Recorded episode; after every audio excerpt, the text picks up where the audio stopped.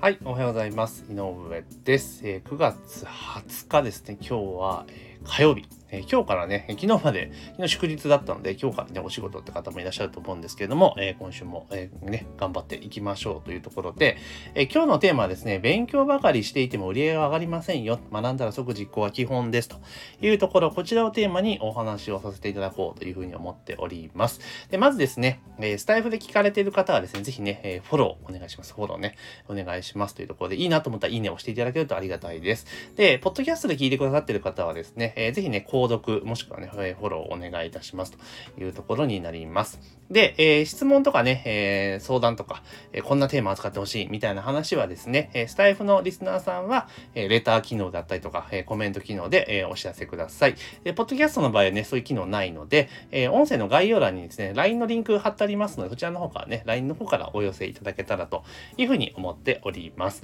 で、え今日のテーマなんですけどね、勉強ばかりしていても売り上げが上がりません。学んだら即実行が基本ですですよ、即実践が基本ですよということなんですけれども、で、これどういうことかというと、まあ、結構ですね、まあ、クライアントさんと、まあ、打ち合わせとかね、いろんなことをしていたりとかすると、まあ、先日こんなセミナー行ってきたんですよ、みたいな話を聞くんですよね。ああ、すごいですね、みたいな感じで聞いていくと、で、まあ、例えばそこで、えー、で、例えばこういうセミナー、まあ、セミナーって言ってもいろいろあるじゃないですか。あの、なんていうかな、その知識をちゃんと学んで、そこでそのワンデーのセミナーとかで、まあ、いろんなノウハウとか教わって、で、えー、そこでね、えー、学んで帰ってくるってパターンで、帰ってきたら実践しましょうってパターンと、あともう一個は、その商品、まあ、セールスのためのセミナーってありますよね。あの、まあ、簡単なね、ノウハウとかいろんなことを教えてくれて、で、そのセミナーの後半で、えー、例えば、え、個別コンサルだったりとか、上位商品の、まあ、セールスを受けるみたいな感じがあると思うんですけれども、まあ、大概ですね、あの、その、こう、セミナー、セールス系のセミナーだと、まあ、参加費が無料だったりとか、まあ、あとは、まあ、家でも3000円とかね、まあ、それぐらいの金額なので、あ、それで学べるならと思って参加されるケース結構多かったりするんですよね。で、まあもちろんそういったセミナーとか出ることによって、まあ自分が足らないところとかね、強化しなきゃいけないところとかとかわかるので、まあ必要だったらね、当然そういったサービスを受けるっていうのは全然悪いことではないとは思うんです。ただですね、やっぱりあのセミナーとかそういう商品を売ってる側の視点からすればですね、当然サービスをご購入いただいてね、いうことは当然ビジネスやってるわけだから大切なことじゃないですか。だからやっぱりあの、セールストークもうまいし、が必要だなって思わせるようなテクニックもやっぱあるわけなんですよね。で、もちろんそういうセミナーとか受けていて、ああ、ちょっと自分もと思って結構申し込んじゃうケースって結構あるんですけれども、別に申し込むのことが悪いと言ってるわけではなくて、ただですね、結構あるのが、まあその勢いでよし必要だぞと思って申し込みましたと。で、実際申し込んで、やっていって、うん、やった、こうはこういうふうにやるんだ。で、終わっちゃう人意外に多いんですよね。だから結構その知識を得ることに対してゴールというか着地点を置いちゃっている人、これ無意識だと思うんだけども、置いちゃってる人がいるんですよね。だから知って満足ってめちゃめちゃ多いんですよ。で、例えば知って満足だったらそういう知識的欲求が満たされるから、まあ、自分では満足なんですけれども、ただ、それを学ぶことに対してお金がやっぱ発生してるわけじゃないですか。投下してるわけですよね。それもだから、例えば、100円、200円だったらね、って話ですけれども、それが例えば、え、何万円とか何十万円っていうコストをかけてるケース結構多かったりするんですよね。え、特にセミナーとかそういったところで販売される商品であれば、半年間50万とかね、100万とかって普通にあるわけなんですよ。ね。もちろん、そのね、ビジネスがいい悪いとかいうわけじゃなくて、まあ、そんだけ費用投資をしているのであったら、そこで学んだことをやっぱ実践しないことには全く意味がないわけなんですよね。だから実践しないで学んでおしまいで自分の知的欲求を満たして完了になっちゃうと、その使った費用っていうのは、えー、使った金額お金っていうのはもう費用なんですよ。コストなんですよね。うん。投資じゃないんですよ。よくなんか学びに対して自己投資って言葉使うじゃないですか。で、投資っていうのはかけたお金以上のリターンが生み出して初めて投資になるわけですよね。だから、例えば、その、自己投資だってセミナーとかでいろんな部分学んで、例えば自分に対する投資をしましょうっていうので、高額のサービスとか受けるケースとか普通にあると思うんですよ。で、それちゃんと受けて、実践して結果が出て、リターンがあれば、自己投資成功なんです。自己投資として成り立つわけですよね。だけど、それを受けて、満足して、そこで終わっちゃったら、費用なんですよ。コストなんですよね。うん。だ何も生み出さないわけじゃないですか。だからね、例えばよく不動産とかでね、あの、自宅、マイホームは負債だって言うじゃないですか。なんでかって言ったら、要は売上収益を生み出さないから。それと同じようなことですよ。だから、買っておしまいなんですよね。うん、それ非常にもったいないなというふうに思いますし、やっぱそういう方、そういう社長さん結構多いんですよね。だからやっぱり、まあ、社長さん自身の個人事業主の方も非常に多い。だから学んだ以上、お金を支払って学んだ以上は、やっぱりそれをやっぱりちゃんと自己投資っていうものに切り替えなきゃいけないわけですよね。で、繰り返しなんですけど、自己投資っていうものを成立させようと思ったら、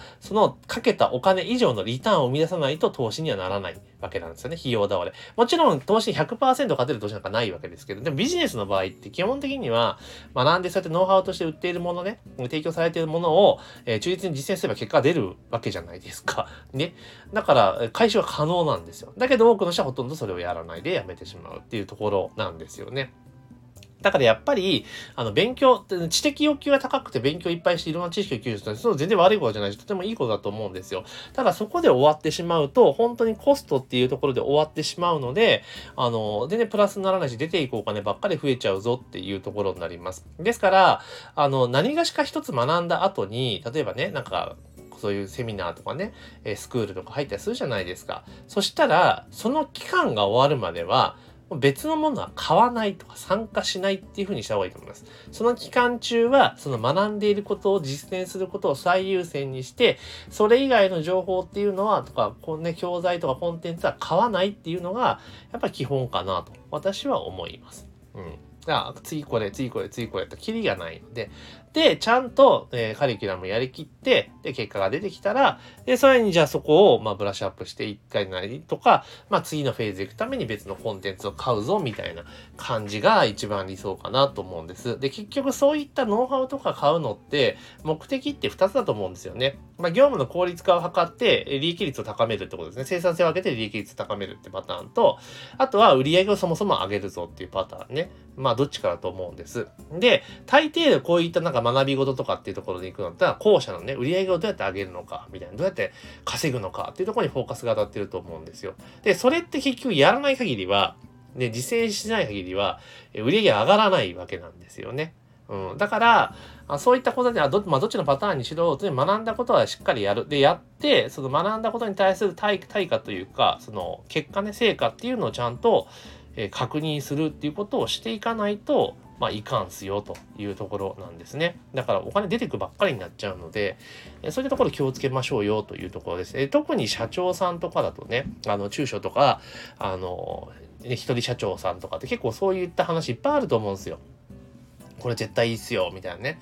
もちろんいいんですけれども、ただそのその学ぶことは目的になってしまうと良くないので、あくまでも学びとかね、そういうノウハウを知るってことは、売上とか業績を伸ばすためにやるわけじゃないですか。学ぶことが目的じゃないので、まあ、そこの部分で結構ね、気をつけた方がいいかなっていうふうに思います。この勉強してる時って結構ね、あの、それは労力かかるじゃないですか。だから充実感結構あっちゃったりとかするんですよ。だけど、勉強いくらしたって結果が出なかったら、その勉強って無駄なんですよね。ないのと一緒なんですよ。で、まあ学校の勉強だったら成績っていうところでね、パンとすぐ出るじゃないですか。覚えりゃいいわけですけれども、ただ商売の場合でそうじゃないじゃないですか。学んだことに対して、売り上げがどんだけ上がったのか、で、結果利益どんだけ残ったのかっていうことがやっぱ大事だと思うんですよね。だから、やっぱり費用対効果っていうところの視点で物事を考えてやっていく。だからもちろんね、百戦百勝はないですよ。えー、これ学ぼうと思って実際学んでみたけど、じゃあ自分にも合わないしってことは当然あると思います。だからその場合は別にやめたらいいんですよ。もう撤退で。あ、これはもうコスト、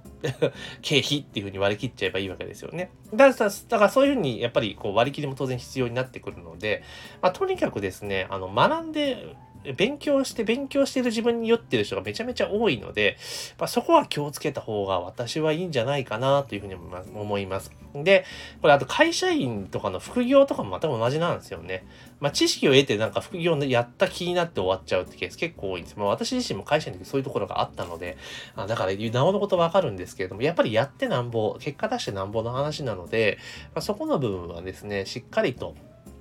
見極めていただけたらなというふうに思います。だから社長さんとか特にね、勉強熱心な方めちゃめちゃ多いんですよ。だけど、それをちゃんと実践する。まあ自分でご自身で実践するもそうですし、社員さんにやってもらうでも当然いいと思います。だけど、あの、いや、学んでおしまいしてたら全くそれはプラスにはなりませんので、まあ、しっかりとね、学んだことは、えー、実践をするという形でね、こだわって運営していただけるといいんじゃないかなというふうに思います。なんか最近特にね、本当いろいろお話をお伺いしてると、本当にね、いろんなこと皆さん学ばれているんだけれども、じゃあそれが、